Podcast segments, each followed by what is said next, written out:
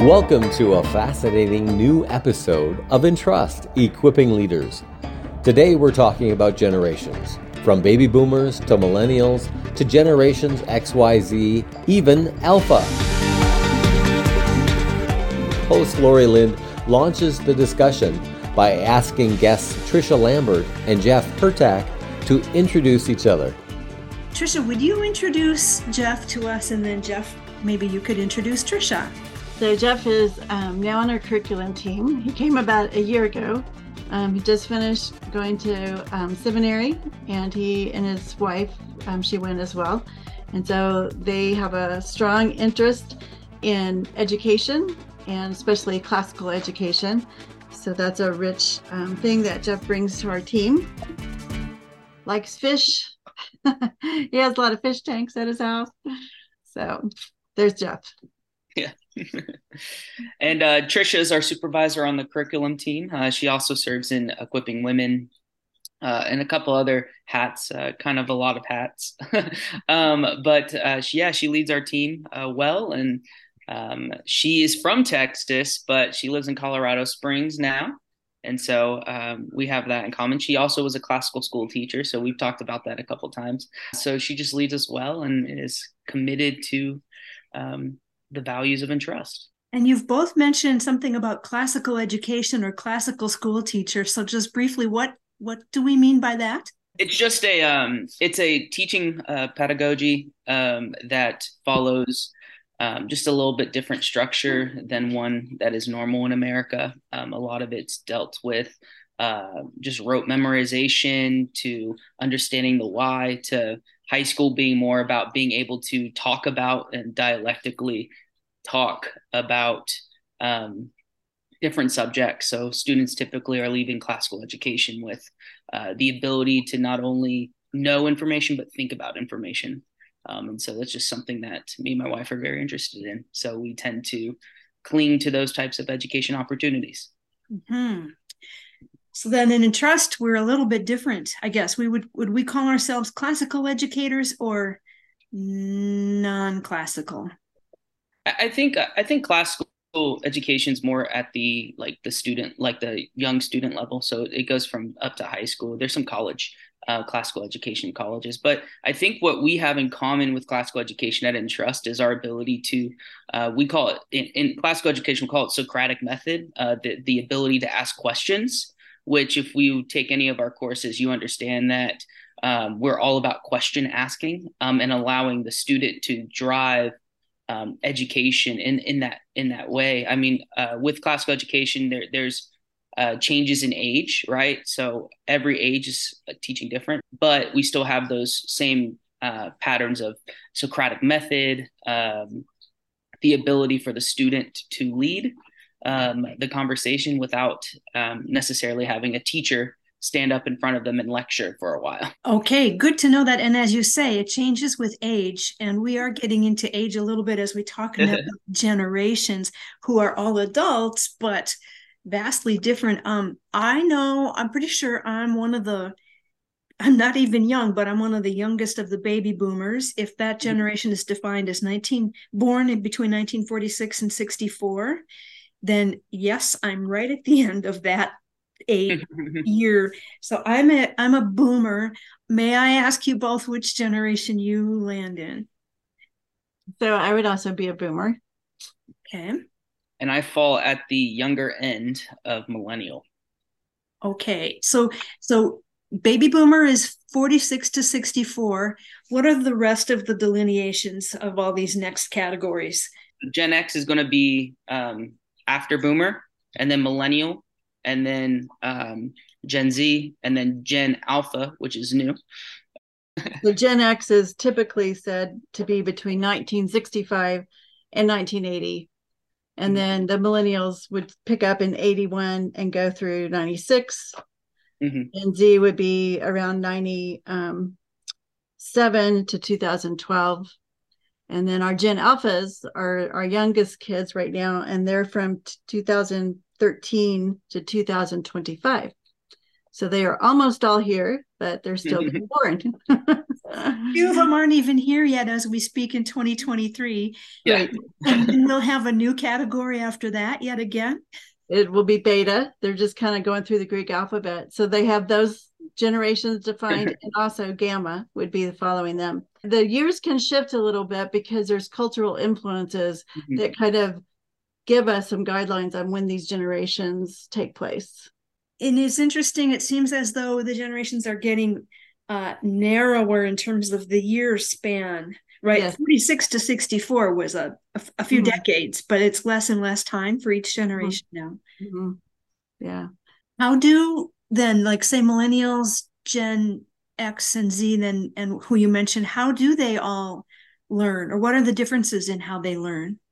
I'll let Jeff speak first since he is a millennial. Then I'll tell him who he is. Here we go. yeah um w- when you think about uh just like gen- like millennials gen z we're, we're seeing a shift of really a shift in like what is the purpose behind the learning um right? It's no longer and it and, and not that this is all that was happening with boomer and before that.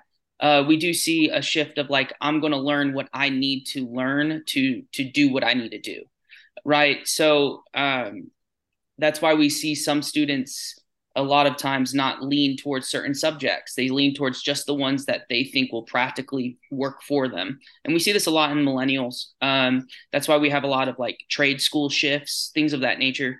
Um, students leaving traditional education to seek other types of education uh, with the millennials and Gen Z's just that exacerbated, right? They they are um, what we call the king of the side hustle, right? They're they want to find 10 different ways to do what they need to do and that's their focus. So they no longer need traditional education to do it right?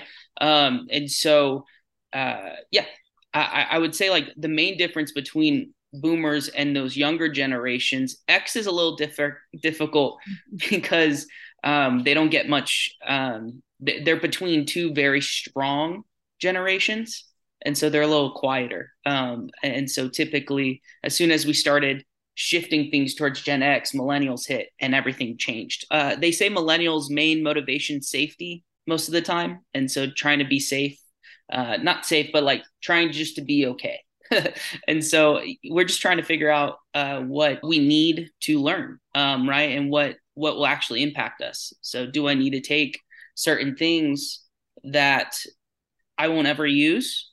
or should I just take things that I know I will use? That's my understanding interpretation, right? Uh, everybody has a different interpretation of the generations, just because um, though millennials all might have the same motivation, we all show that motivation in different ways. Right. It's really ha- hard to paint a broad brushstroke that encaptures everybody in any Yeah. generation. You have So I any- think that major influence on that shift between how we used to learn what I was calling traditional and newer generations is the philosophical difference now uh, we're in a postmodern age. Mhm. And so I think that has played a key role in some of the uh, reasons why there's been this cultural shift. and then when we think about these generations and we again we don't stereotype and everybody's different and and maybe fuzzy borderlines um but do you think these generational qualities and characteristics transfer across cultures too So we um, have a gal on our curriculum team who was, if I get this right, born in Uganda, or was she born in Kenya? She was born in Kenya, but married. In- in- Okay, so she's really familiar with those two particular cultures. And we asked her that question because she has children who are Gen Z. She has one in Gen Z and one in Gen Alpha. And what was she experiencing both in her own children, but also in those cultures that she's familiar with? And she said that we're they're dealing a lot with the same issues. Mhm. And I think that's because we have such a global culture now.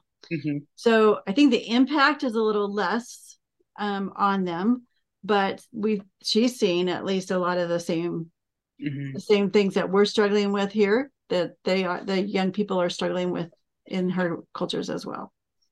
Really, we see the world changing in 2008.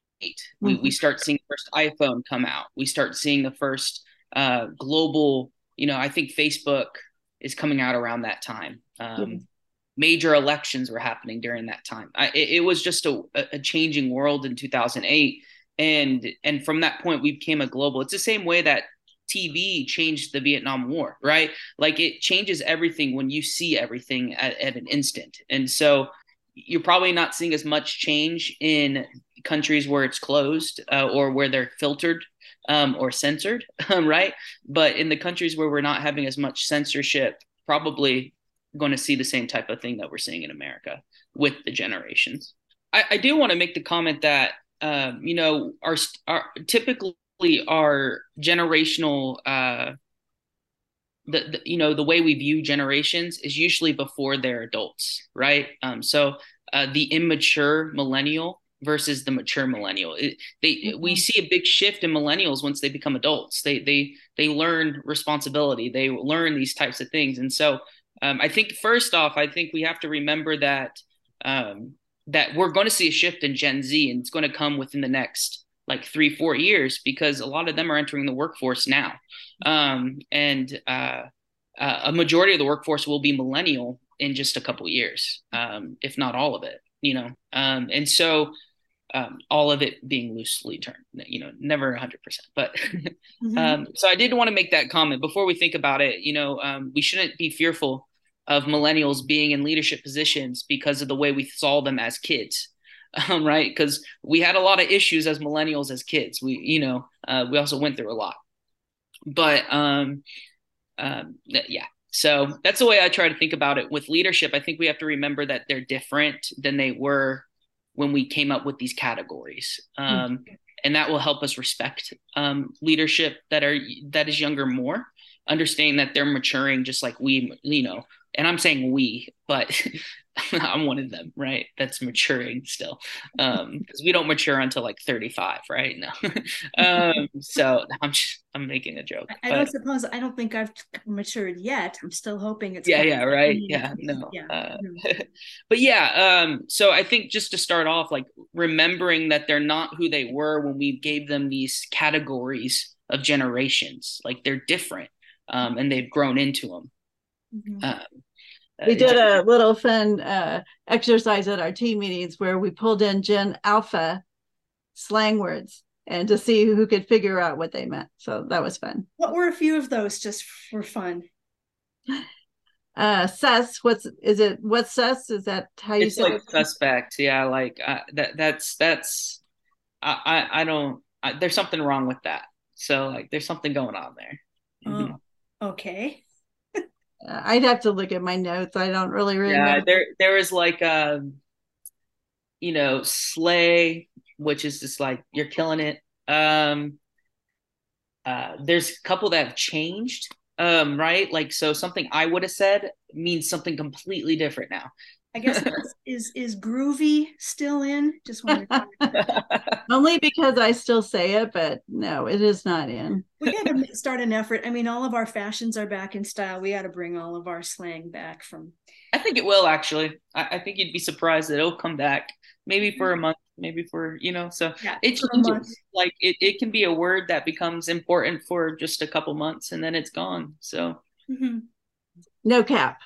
No cap. That's the other one. Yeah. What does that mean? Um, that's like uh, like I'm not lying. That that's it, if you say no cap, you cannot tell a lie. You have to say the absolute truth. It's like a sacred word. Um, so um, yeah. So if a kid ever tells you that, like they're probably telling you the truth. Does that mean they are? Because they're sinners? Probably not all the time, but yeah. but uh, yeah. Bop is Bop is another one. And what's that? A really good song yeah yeah, yeah. um i am learning a lot right now. Yeah. yeah. Someone might flex. Flex yeah. That's been a that's been popular for a couple generations so. Mm-hmm. oh good heavens. What does it mean? I still don't know. Like like you're showing off. It, it's like uh you're showing off. It's like you're flexing oh, okay mm-hmm. okay another one they might say is mood. Yeah. How do you spell that? M-o-o-d just mood. mood. And what does it mean now? The same here.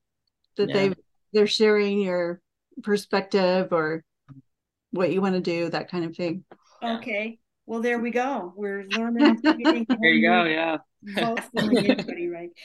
But let's talk about that older and younger again. All of us, whether we work for Entrust, mm-hmm. but as Christians, we do want to be, as Paul told Timothy in 2 Timothy 2 2, the things you've learned from me, and trust to faithful men and women who will mm-hmm. teach others also. The process of discipling, equipping next generations. I mean, that's in the old teach your children as you go along the way. How how can we just be conscious as whatever generation we are of mm-hmm. what are good things to keep in mind for really investing well in a generation younger, or one or two or three generations younger, especially as followers of Jesus? Yeah, I, I mean, relationship um, is the biggest one. Um, they don't. Um, I, I, know it's like a phrase we use a lot. Like they don't, they don't care about what you have to say until they know how much you care, type thing. But um, really, if you don't have a relationship with them, they don't care about what you have to say. So be wow. genuine, be sincere, like yeah, really genuine, and be available. Um, right? Be willing to to mentor. Um, they they love they actually do love mentors, but it has to be somebody of value to them.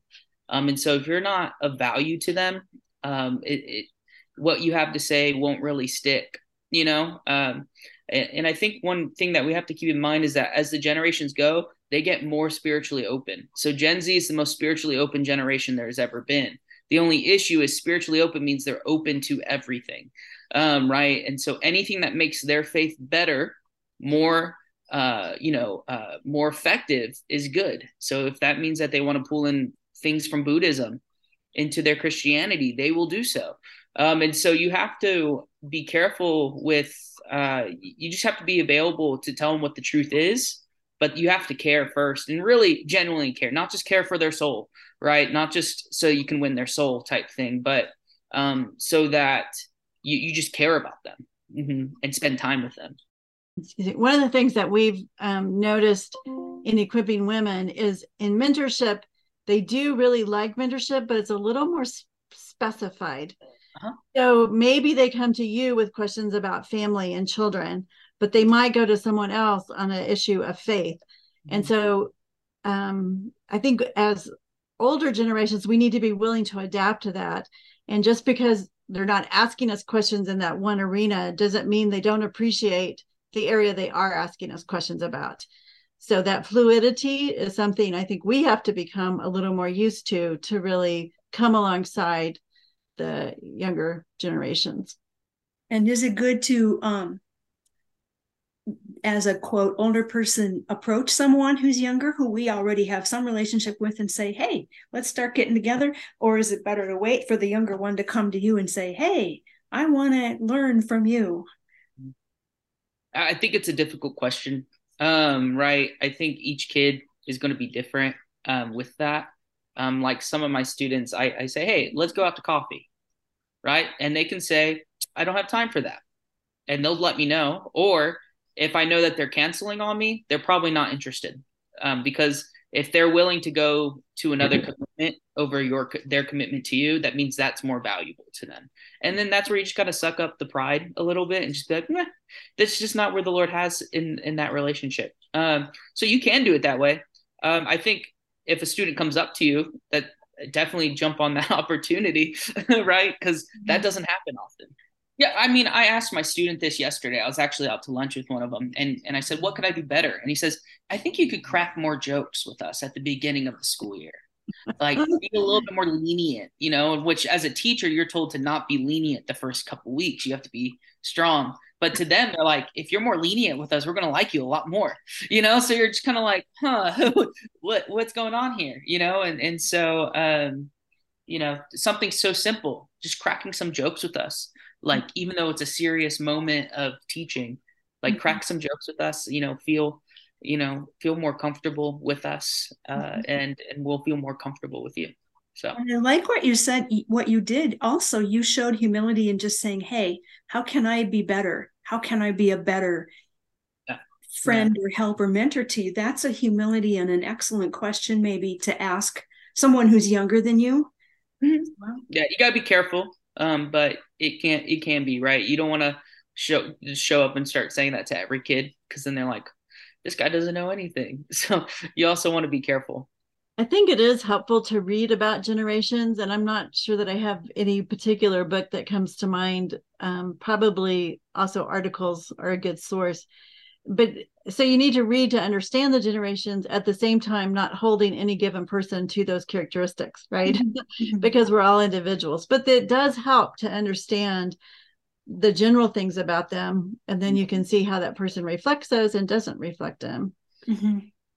I think also we we need to understand truth well and be mm-hmm. able to articulate what is truth and why it's important because mm-hmm. there has been that shift in um, everyone has their own truth now. Mm-hmm. and why is that not a biblical idea? And what does scripture have to say um, in relation to that? So if we want to be able to influence younger generations we've got to be able to talk around that and understand what they're dealing with why they might think that. You know i could i could just say uh, you know kind of wave my hand at them and say you guys are hopeless or mm-hmm. i can come alongside of them and begin to challenge their understanding and one thing they will look for is am i living out the truth i proclaim mm-hmm. and that's a real important aspect which is good the accountability for me is that that's a great thing right to be living out what i say i believe mm-hmm. i think i think the the generations today have gotten better at reading people and mm-hmm. reading if you're if you're saying a bunch of they don't care about it's not that they don't care about truth it's that they don't care about truth if you're not living that truth out so if we're not living correctly they're not going to care about what we have to say um, or if we're not living in conjunction with it and i think this is going to be uh, a lot tougher for american uh, believers mm-hmm. um, because we have so many liberties in mm-hmm. america already mm-hmm. um, we don't quite understand the, the depth of some of the truths that we talk about. I think, yeah, I, will just reiterate what Tricia said. Um, like, uh, we we know general things about generations, and we can't attribute those to every one of them. But what we can focus on is motivation. Um, and so, how can we um, contextualize um, and bring truth to their motivation? Um, right, and and so that could be safety, that could be uh, the world and we just have to think about the motivations behind uh, what they do um, because each one's a, a, mature christian millennial is going to be a lot different than a non-mature non-christian millennial or even a mature non-christian millennial so mm-hmm. it just everything changes uh, depending on what their worldview is all those things so mm-hmm. and i think speaking to their values culture i mean each generation has some cultural values that they hold to and understanding what those are and learning how to um, articulate how the gospel speaks to those and how the gospel is the answer to the things that they're longing for. And we're going to find those values by looking around online, reading articles, reading books about these different generational groups, talking to them, right? Talk yeah. to them, listen to yeah. them. I would even if you're not interested in it, just just let it go. Like move on to somebody else to, you know, somebody will be so if it's something you're not interested in, um, that you're not really you don't really care about and it's something that they care about um, they're going to know that you don't really care about it even if you pretend to engage them in it you know? Mm-hmm. um, and so that's the hard part is um, you have to be genuine in your your interest as well because then it's just you faking it until you get them to do what you want them to do. It's it, to them it's manipulation. It's not it isn't but to them it could be that way. And so you got to be you have to be genuine one idea that i'm mm, thinking about is this whole idea of influencers.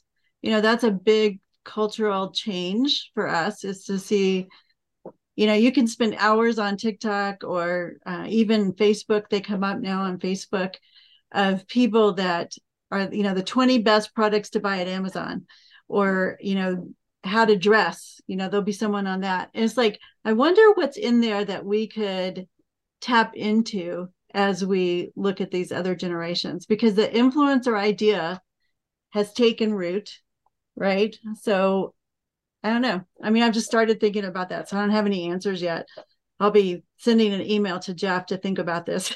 How can we do this, Jeff? what my students?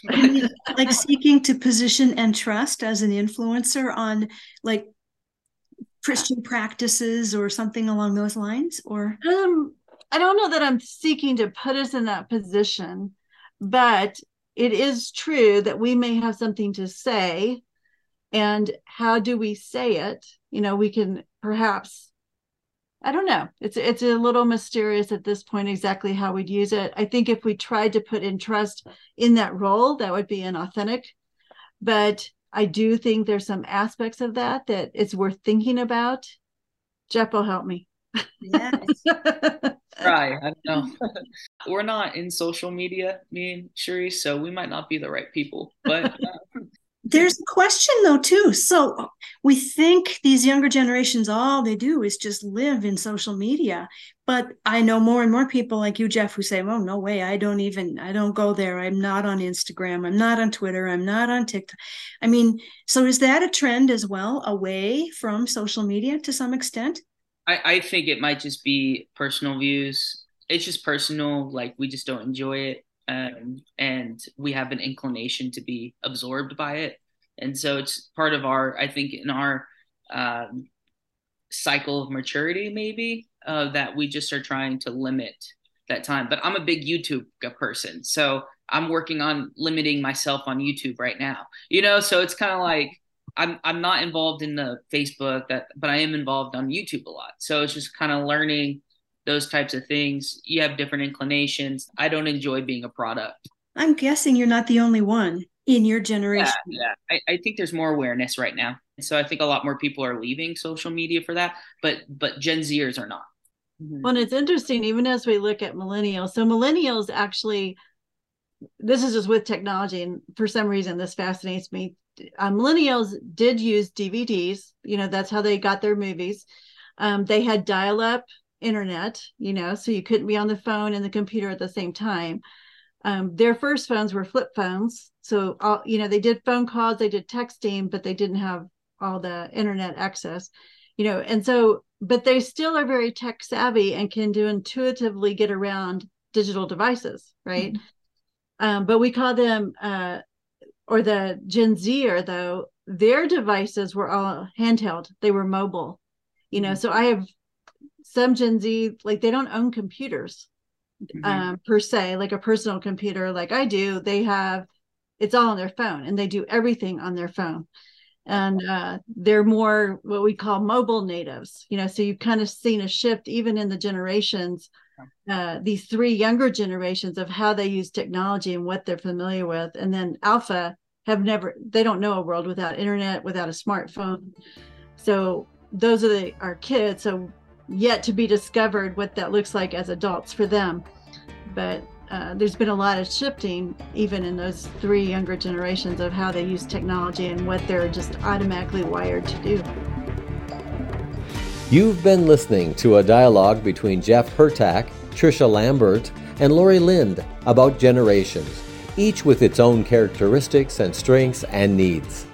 If you haven't subscribed to this podcast yet, do that today so you don't miss the next episode when Tricia and Jeff get into the spiritual status of various generations. How might we all be more informed, more intentional, and more prepared to serve upcoming generations and their spiritual needs well?